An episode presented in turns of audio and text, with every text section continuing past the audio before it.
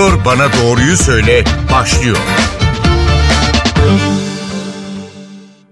N T V Radyo'dan merhaba, ben Aynur Altunkaş. Yeni bir Doktor Bana Doğruyu Söyle programında birlikteyiz. Gündemimiz yine koronavirüs pandemisi. Türkiye'deki son durumla bir kez daha başlayalım ve yine merak ettiklerimizi bir uzmana soracağımızı belirtelim. on altı Nisan'da altmış üç binin üstüne çıkmıştı. Zirveyi görmüştü vaka sayısı ülkemizde. dokuz günde kırk binin altına düşmüş durumda. Kısmi kısıtlamalar söz konusuydu bildiğiniz gibi bir süredir. Ee, ve yeni vakaların yansıması bu şekilde oldu. iki yüz altmış bin kişiye yapılan testlerden otuz sekiz bin beş yüz elli üçü pozitif çıktı son yirmi dört saatte ve ne yazık ki üç yüz kırk yedi kişi daha hayatını kaybetti. Ağır hasta sayısında ise bir yükseliş söz konusu. üç Ocak'tan bu yana en yüksek seviye olan üç bin beş yüz doksana ulaşmış durumda. İyileşen hasta sayısı ise son üç günde artıyor. Yeni yeni vaka sayısının üzerinde gerçekleşiyor iyileşen e, hastaların sayısı.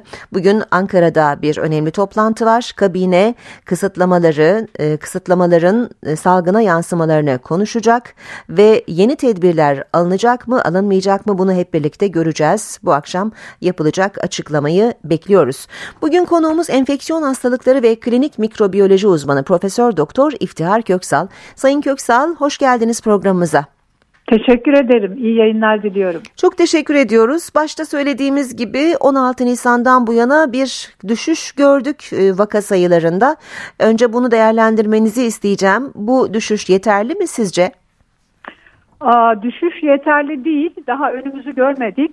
Aa, her ne kadar dokuz gün içerisinde yaklaşık yirmi beş bin vakanın azaldığını görüyorsak da toplam olarak günde aşağı yukarı altı, dokuz, on bin gibi rakamlar var. Bu tabii ki mutluluk verici ancak dilediğimiz noktada değiliz. Bu dalgalanmalar bizi korkutuyor.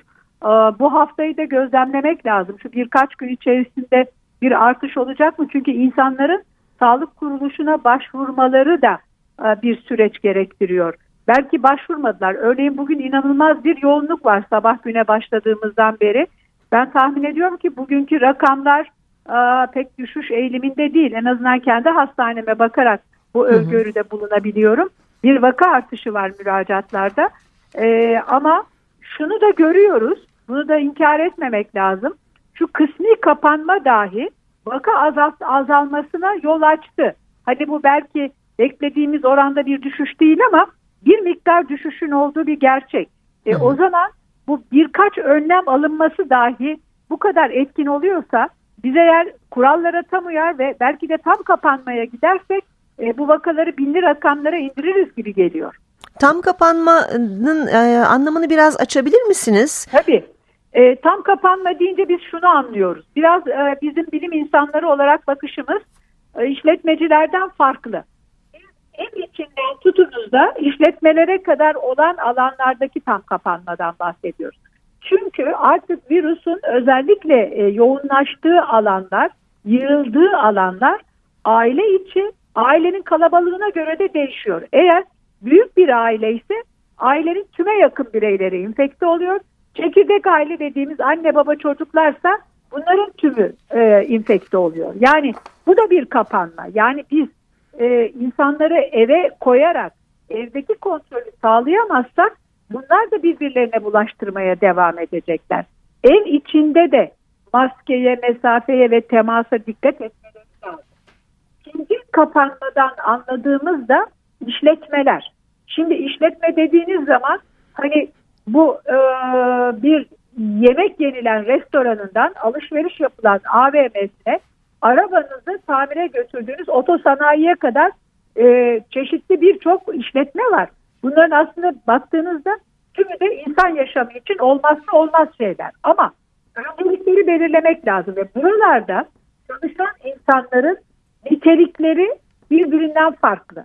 Örneğin bir e, devlet dairesinde ya da özel bir e, örneğin bankacılık sektöründe e, biraz daha kontrol altına almak mümkün.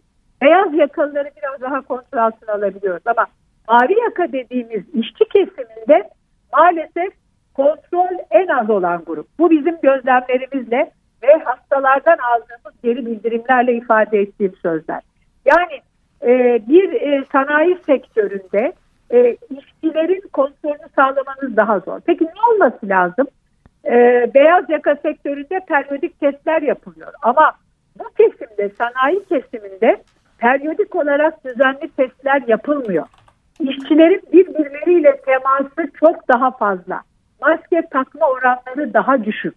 Ee, üstelik hani bir kısmı, özellikle bu yabancı statüdeki insanların çalıştırıldığı yerlerde bunların e, birlikte kaldıklarını biliyoruz. Yani birlikte e, iyi olmayan koşullarda bir arada yaşayabiliyorlar. Yani metrekaresi düşük ortamlarda e, o metrekarede yaşaması gerekenin insanların üzerinde kişiler yaşayabiliyor. Şimdi bunlara baktığınız zaman e, bizim kapanmada odaklanacağımız noktaları da doğru belirlememiz lazım.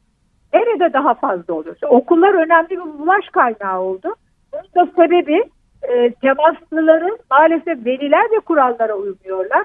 Temaslı olmalarına rağmen çocukları okula gönderdiler. Hı hı. Ve çocuklar belirtisiz oldukları için öğretmenlere yaydı. Evet. Diğer arkadaşlarına yaydı. Onlar da belirtisiz yerlerine götürdüler. Yani bu bir domino taşı gibi, zincirin halkaları gibi. Eğer burada kurallardan birini bozarsanız e, bu hastalığı kontrol altına alamayız. Bakın daha tedaviye, aşıya, hastaneye hiç gelmedim. Evet. İşte hal böyle olunca e, zinciri kırmak lazım. O zaman işte kapanma dediğimiz şey sadece gıda ihtiyacını, zaruri olanları sağlayacak şekildeki işletmelerin kontrollü olarak ve orada çalışan insanların da periyodik testlerin yapılarak çalışması ve kurallara uyarak onun dışındaki yerlerin kapatılmasını kastediyoruz. Bütün sanayi, bütün işletmeler buna dahil. E, bu yurt dışında örnekleri çok var ve başarıyla sonuçlandı. Biz de dersimizi almış olmalıyız. Yine apartman içi bulaşlar. İşte Ramazan'dayız. Biz diyor ya kapandık. E, sokağa çıkma yasağı da yediye alındı. Bu aslında biz çalışanları olumsuz etkiledi. Biz eve ekmek götüremiyoruz. Çünkü Hı. alamıyoruz.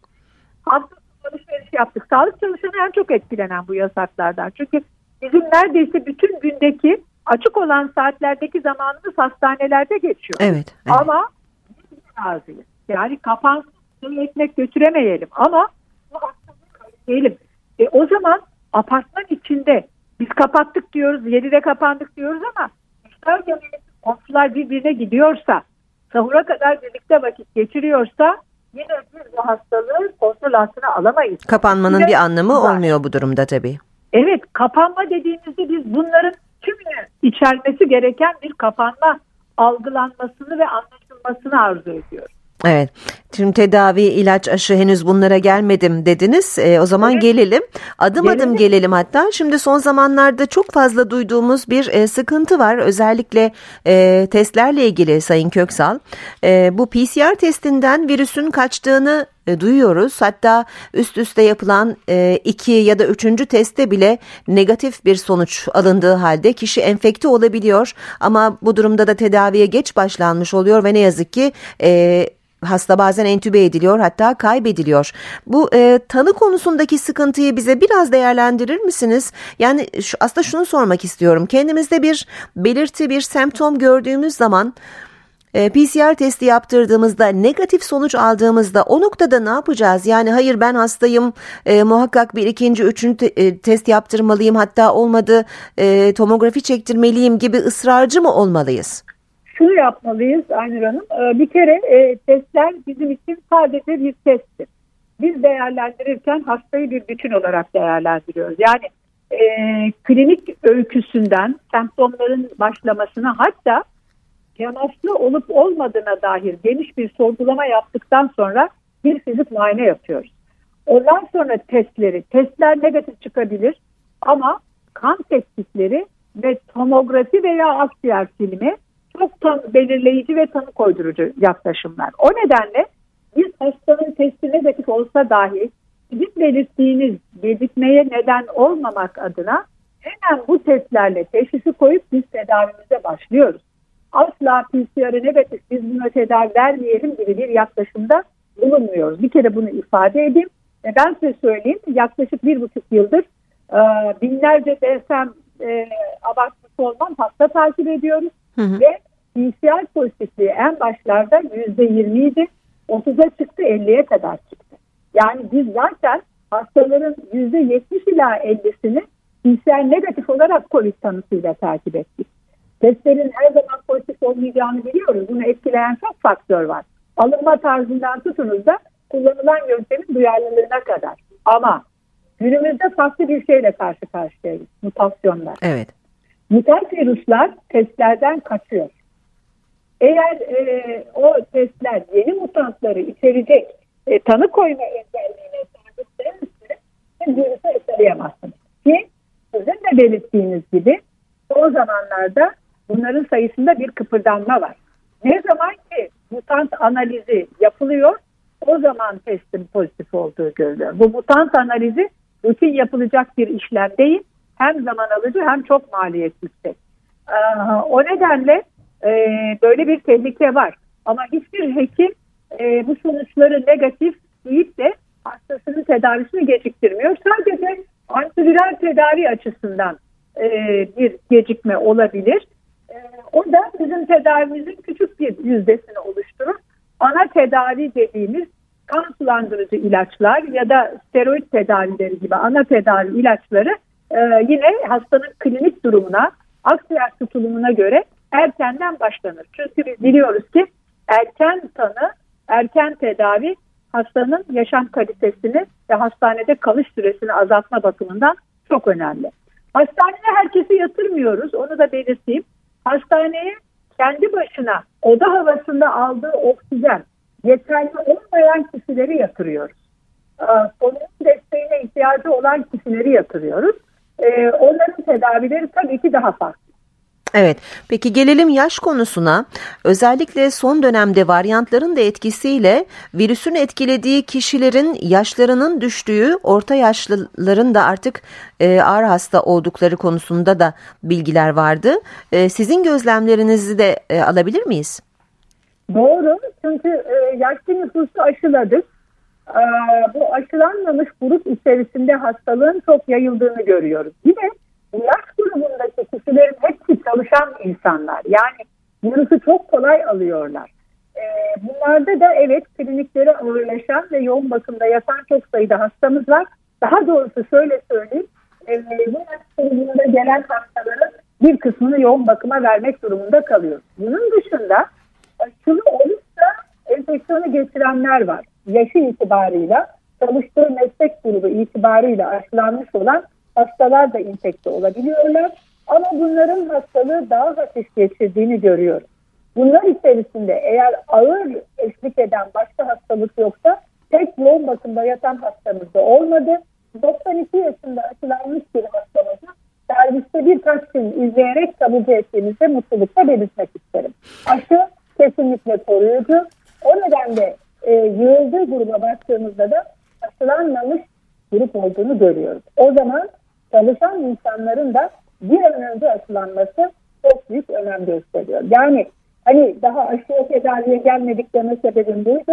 Biz korunma önlemlerini yapacağız ama çok hızlı bir şekilde de bu kapanmaları, kısıtlamaları da fırsat bilerek toplumu aşılayacağız. İngiltere yüzde ellisini aşıladı. İsrail'e bakıyoruz. İsrail çok büyük bir kısmını, neredeyse yüzde yüze yakın kısmını e, bir aşıyı yaptırdı. Şimdi aşının ne kadar koruyucu olduğu bizim verilerimizle de, dünyadaki verilerle de gösterilmiş vaziyette. Tabii ki İsrail'in nüfusu çok küçük, e, on milyon bir nüfus. Ama İngiltere'ye gidiyorsanız neredeyse bize yakın bir nüfus var. O zaman biz aşılanmayı da bir an önce hayata getirmek durumundayız istediğimiz düzeyde ki önlemlerle birlikte vaka hızını keselim. Vaka hızını kesmek sadece yeni insanların infekte olmasını engellemek anlamına gelmez. Aynı zamanda mutasyonun, mutasyona uğramış e, virüsün de ortalıkta dolaşmasını engeller. Şimdi Ocak ayının ortalarında Türkiye'de aşılanma başlamıştı. Yaklaşık dört aylık bir zaman geçti. Aşıların etkinliğinin altı ayı kadar bulabileceği söylenmişti. E, bu geçen dört aya baktığınızda ne söyleyebilirsiniz peki? Şimdi aşılanan herkeste antikor gelişmez ve korumaz. Bunu bir kere belirteyim. Örneğin hepatit aşısını da defalarca yaptıran ama bir türlü antikoru gelişmeyen kişiler vardır. Bunlar korunmaz, açıktır. Şimdi covid on dokuzda durum biraz daha farklı. Şöyle ki e, aşılanmış olanlar ya hastalığı hiç geçirmezler. Böyle bir grup çoğunlukta. E, bir kısım virüsü alırlar ama hastalığı hafif geçirirler. Getirenlerin bir kısmı da bu şekilde. Şimdi aşı alsa olmadı daha. Aşı koruyor. Hani antikor oluşturduktan sonra aşı koruyor. Virüsle yeniden karşılaşsa bile solunum yolu virüsü bir kötü koruyacaktır. Ama altı aydan sonra koruyor mu, korumuyor mu? Bununla ilgili henüz çalışmalar tamamlanmadı. Dikkat ederseniz aşılar erken onay alarak piyasaya sürüldü. Evet. E, çünkü acil bir durum vardı. Acil kullanım onayı olduğu için biz faz çalışmaları bitmeden başladık. Aslında e, biz de faz çalışmalarının içindeydik ve Türkiye olarak da dünya ile eş zamanlı olarak başladık. Yani Eylül ayında e, biz faz çalışmalarına başlamıştık. Şimdi dünyada daha altı ay yeni yeni doluyor. iki yıl izlenecek, ondan sonra karar verilecek. Çalışmanın tamamı iki yıllık bir süre. Biz daha bir yılı bile geride bırakmadık aşı çalışmalarında. O nedenle aşının ne kadar koruduğu konusunda hepimizin söylediği spekülasyondan öte değil. Hı hı. Elimizdeki verilerle bir takım şeyleri konuşmamız lazım ki bunun için biraz zamana ihtiyacımız var. Ama altı ay koruyor gibi duruyor. Bu konuda mesela antikor testi bir gösterge olabilir mi? Aşı olanlar periyodik olarak antikor testi yaptırsalar ya da yaptırmalılar mı? Şimdi hayır, yaptırmasınlar. Çünkü bu antikor testleri artık aldı başını gidiyor. Piyasada onlarca adını duymadığımız standartize edilmemiş test yöntemlerinin dolaştığını görüyoruz. Bu da bir şey değil. Ehli ellerde bu testlerin yapılması ve doktor önerisiyle yapılması lazım. Standartize edilmemiş testlerde negatif olan sonuçlar başka bir yerde baktırıyor, pozitif çıkıyor. Kafa karışıklığından öte gitmiyor. Bir kere baktırmak yeterli, baktırmayabilirler de. Yani bağışıklık sistemi normal, ek hastalığı olmayan genç bir insan aşı yaptırdıysa bunda antikor gelişmeme ihtimali yok. Bizim aşıya karşı koruyuculuk gelişmeyen grubumuz ileri yaş, çünkü bağışıklığımız zayıflamıştır. Evet. Bir de ek hastalığı olanlar, özellikle kanser ve bağışıklık sistemini baskılayan ilaç kullanan hastalarda bağışıklığımız düşer. E, o nedenle sürekli sürekli test yaptırmanın doğru olduğunu düşünmüyorum. E, hani bir kere çok merak ediyorsa bastırabilir. Hepsi bir daha bastırmasına gerek yok. Zaten bilim insanları faz çalışmalarında bu aşılanın ne kadar koruyacağının çalışmasını yapıyor. Ee, yakın zamanda bu veriler açıklanacak. Bilimsellikten öte gitmez kişinin baktırdığı testler. Gereksiz bir ekonomik yük, gereksiz bir zaman kaybına yol açar. Peki e, hamile kişiler arasında da e, ne yazık ki zaman zaman hayatını kaybedenler olduğunu biliyoruz. E, şimdi bu yeni varyantlarla daha mı çok duyar olduk bunu? Yani e, hamile kadınların virüse karşı riskleri arttı mı hocam? Bu konuda bir veri var mı? Hayır, toplumdaki hız arttığı için hamilelerde de artıyor. Ee, biz de çok hamile hasta görüyoruz. Çünkü hamileler de sonuç itibariyle bu toplumun birer parçası. Hı hı. E, hamilelere sorduğunuz zaman mutlaka bir yakınlarının, eğer evden çıkmıyorsa bir yakınlarının, bir temaslısının COVID olduğunu zaten öğreniyoruz. E, çalışansa çalıştığı yerde, iş yerinde birinin mutlaka pozitif olduğunu görüyoruz. O nedenle hamileler e, normal kişilerden, hamile olmayan kişilerden ya da erkeklerden daha fazla e, virüsü alıyorlar diye bir şey söyleyemeyiz. Hamilelerdeki klinik seyir de normal kişilerden çok da farklı değil. Ee, onlarla benzer klinik tabloda görülüyor. O nedenle hamileler için e, özel bir şey söyleyemeyeceğim ama hamileler için söyleyeceğim birkaç laf var. O da şu: hamileler maalesef aşıdan kaçıyor. Hı hı. E, hamilelerin aşı olmasından hem em R N A aşılarını, yani e, halkımızın bildiği adıyla BioNTech ya da Pfizer ya da Alman aşısını veya Çin aşısı ya da Sinovac aşısı olarak bildikleri inaktif aşıları olmasında hiçbir sakınca yok. Bugün dünyadaki bütün gelişmiş ülkeler hamilelerin aşılanması için de kadın doğum uzmanları dernekleri ortak genelgelerini yayınlamıştır. O nedenle hamilelerin hasta olmasını engellemek adına aşılanmayı biz kesinlikle hamilelere de öneriyoruz. Şimdi hamilelerde hastalığın klinik seyri çok olumsuz etkilenmiyor ama biz hekimleri e, zorlayan bir yaklaşım hamile takibi. E, çünkü e, normal kişilere yaptığınız birçok tetkik ve tedaviyi hamilelere yapamıyorsunuz. Örneğin akciğer filmi çektiremiyoruz mecbur evet. kalmazsak. Evet. Bebeği korumak adına a, ve gebelik periyoduna bağlı olarak. Ayrıca e, bir kovid on dokuz hastasında verdiğimiz her ilacı da hamile hastalarda kullanamıyoruz. Bebeğe zarar vermeyecek ilaçları kullanmak durumundayız. Yani hamilelerin takibinde hem anne hayatını hem de bebeğin hayatını düşünmek zorundayız. Peki hocam e, hamileler aşılanmada öncelikli gruplar arasında değiller bildiğimiz kadarıyla. E, değiller. Normal e, popülasyon içerisinde yer alan gruplar. Hı hı. Bu grubundaysa aşılanıyorlar. Evet, yani özellikle hamilelere yönelik bir aşı programı yok. Yok, önceliklendirilmedi. Henüz bakanlık tarafından önceliklendirilmiş bir grup olarak gözükmüyor. Peki, şimdi dinleyicilerden gelen birkaç soru var.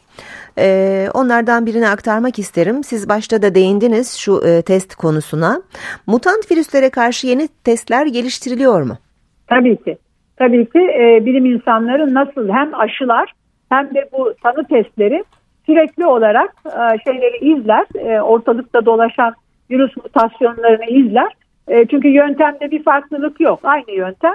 Ve ondan sonra da e, testlerini güncellerler. A, aşıda da aynı şey var. A, aşıda da e, mutant virüsleri karşılayacak şekilde e, yeni aşı üretiminde, yeni seri üretiminde e, bunlar dikkate alınarak yeni aşılar hazırlanır. Yeni testler de aynı şekilde. Yani şu anda yeni testler mevcut mu? E, şimdi şöyle, e, piyasadaki testlerin ne kadar yeni olduğunu bilmiyorum. Hı hı. Ama üniversiteler, araştırma kuruluşları evet testlerini güncelliyorlar. Örneğin benim e, çalıştığım kurumda da testler güncellendi.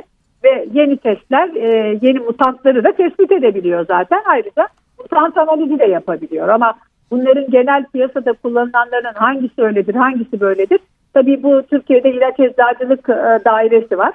Bu testlerin güncellemesi, takibi onlar tarafından yapılmakta. Muhtemelen bunlar da takip altında olmakta ama maalesef Türkiye'de e, ilaçların, testlerin de merdiven altı olabildiğini biliyoruz.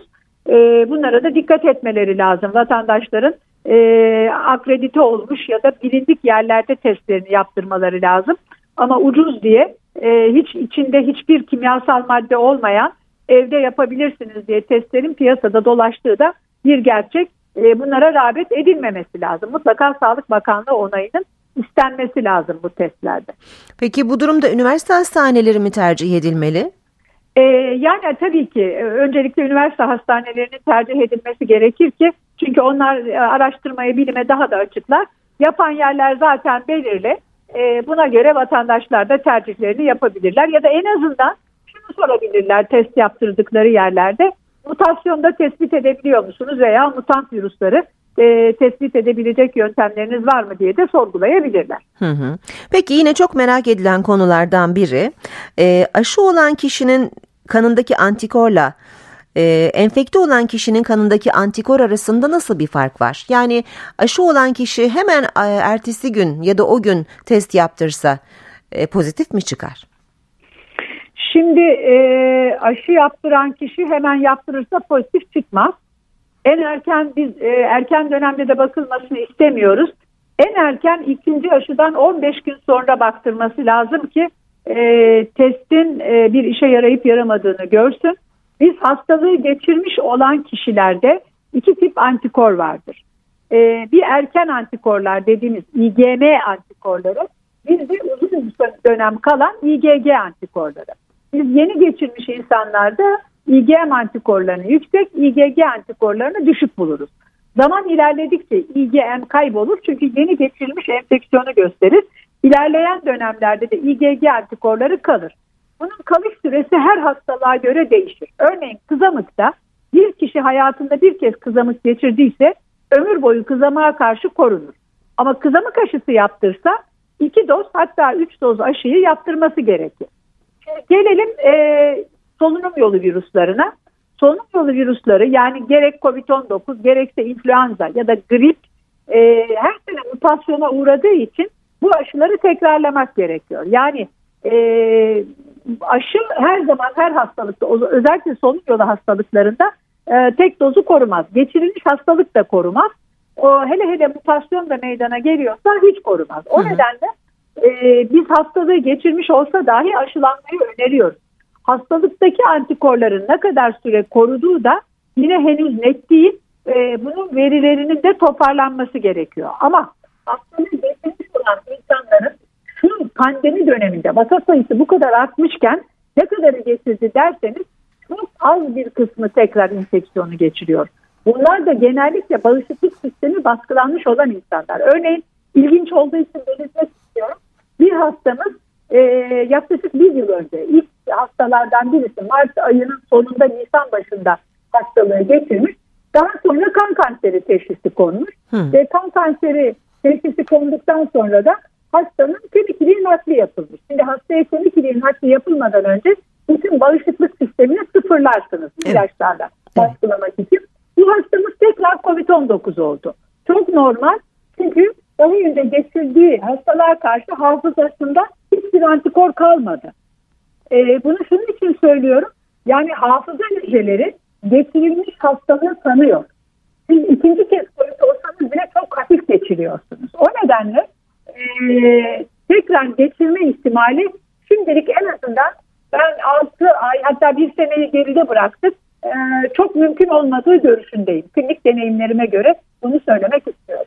Peki T hücrelerinden bahsettiniz sanırım değil mi? Evet. Hafıza evet. hücreleri derken. Hafıza hücreleri, evet. evet T hücreleri. Şimdi çok az bir süremiz kaldı. Hemen kısa kısa sorayım. Ee, bazı e, aşı olmayı reddeden e, kişilerle ilgili bir soru bu aslında. E, evde iki kişi aşı olmuş e, fakat bir kişi bir türlü razı edememişler. Bu durumda hangisi daha riskli oluyor? Aşı olmayan mı? E, aşı olanlar mı? Bunu da şunun için sormuşlar. Son zamanlarda e, bir süper bulaştırıcılık meselesi var. O evet. açıdan ne dersiniz? Şimdi e, aşı olmayan e, çok riskli bir kere. E, maalesef e, aşı olmamış kişiler yani hayretler içerisinde kalıyoruz. Yaş grubu uygun, her şey uygun ama o şu aşı olmamış maalesef yoğun bakıma kadar giden bir süreç yaşanıyor. Birincisi bu. İkincisi kendisi infekte olmakla kalmaz. E, kimin ne kadar bulaştırıcı olduğunu bilmiyoruz. A, aşı olmuş olanlara da bulaştırabilir. Aşı olanlar virüsü alıp ne kadar ağır hastalık geçirir, ne kadar hafif geçirir. Aşılı oldukları için hafif geçirirler veya hiç geçirmeyebilirler. Bu tabii ki bu süper bulaştırıcılık kavramı tartışılır bir kavram tabii ki. İki tarafında maskesiz olarak mesafeye de dikkat etmeden bir arada kalmaları ve kuvvetli bir e, mekanizmayla yani öksürük ve hapşırık gibi kuvvetli bir vücut mekanizmasıyla e, virüsü etrafa yayması gerekir. Ama artık bu devirde, bu pandemide ben hiç kimsenin korunmadan ortama hapşırarak veya öksürerek virüsü yaydığını düşünmek istemiyorum. Mutlaka böyle bir durum varsa ağzın kapatılması lazım. E, bu türlü bir davranış ortamda bulunan herkesin enfeksiyonu olacak. Çünkü mutant virüslerin havada kalış süreleri biraz daha uzadı. E, yayılma mesafe de ilerledi.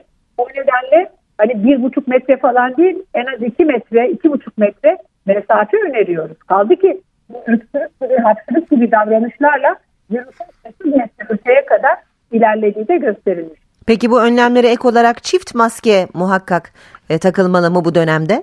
Aa, çift maskeyle tek maske karşılaştırmasında kaliteli bir tek maske e, iki maskeye bedeldir. Eğer aldığınız maskenin kalitesinden emin değilseniz üç katlı, havayı geçirmeyen bir maske takıyorsanız ikinci bir maskeye kesinlikle gerek yok. en doksan beş gibi tıbbi maskelerin de dışarıda takılmasına kesinlikle gerek yok. Ama ağzınızı, elinizi getirip maskenin önünde nefesinizi hissediyorsanız ikinci maskeyi takınız. Bu kötü bir maskedir. Çünkü kaliteli bir maskede elinizi ağzınıza götürdüğünüzde maskeden nefesinizin sıcaklığını hissedemezsiniz. Buna Hocam... göre hissetsinler. Hocam size soracağımız daha çok soru vardı ama ne yazık ki süremiz bitti. Ee, yeni bir programa saklayalım o halde. Sizi evet. yeniden konuk etmek isteriz. Teşekkür ederim. Süremiz hakikaten doldu. Telefonlarım acilden en az on kere çaldı. Ee, o zaman biz sizi evet tutmayalım daha fazla. Sayın Köksal çok teşekkür ederiz Peki, programımıza konuk olduğunuz için. İyi yayınlar diliyorum. Enfeksiyon hastalıkları ve klinik mikrobiyoloji uzmanı Profesör Doktor İftihar Köksal bugün Doktor Bana Doğruyu Söyle'de konuğumuzdu. Ben Aynur Altunkaş. Yeniden buluşmak üzere. Hoşça kalın.